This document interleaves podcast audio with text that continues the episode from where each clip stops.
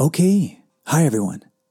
So, I was reading a little bit about ancient Greek religion just recently, and it got me thinking about how different their world would have appeared to them compared to how ours appears to us today. I mean, imagine walking out into the countryside as an ancient Greek, outside of the, the narrow city streets. It must have been like walking in a, in a numinous realm, practically every aspect of it teeming with divine life. The, the primordial holy sky above you, and below your feet, the sacred soil of the broad breasted Mother Gaia. Round any bend, and you might run into the goat footed Pan, the god of wild nature. And the stone path you're walking? Well, Hermes is in there, making sure that you don't get lost. And all those figurines and statues and altars that you pass. They're all shrines to the likes of Artemis and the shining Aphrodite. And when you get to the caves and the grottos, what a sight and a feeling that must have been.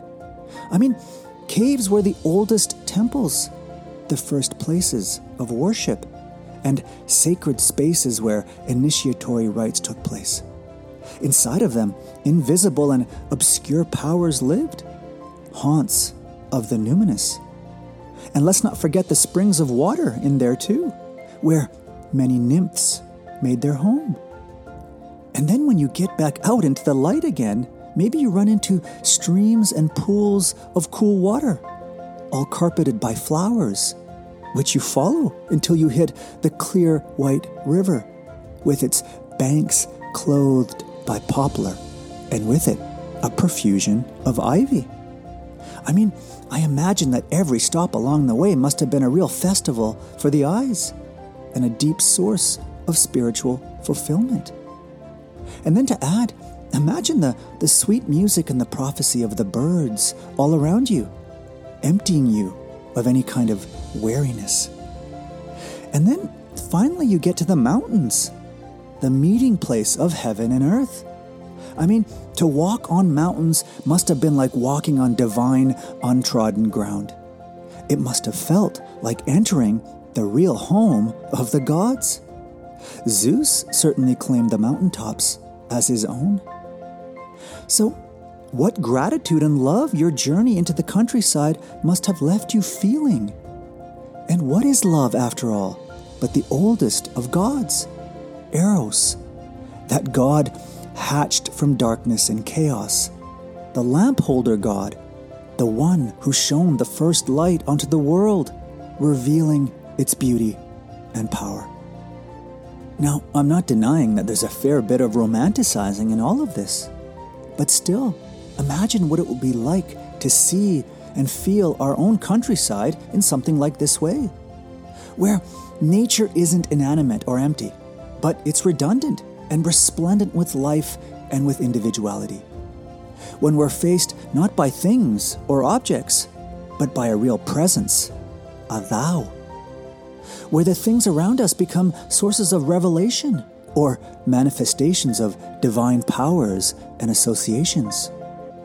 Where our visual landscape, as it did for Thales, becomes a, a panorama of gods and goddesses, making all things everywhere shining and pregnant with meaning, where we don't withdraw from the phenomena, from perceptual truth, and always cater to a so called objective reality or impersonal laws.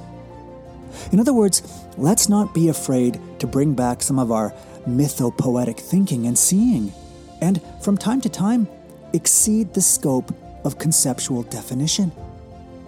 Let's not be afraid to admit that a, a purely intellectual attitude towards nature is sometimes inadequate to our experience of it.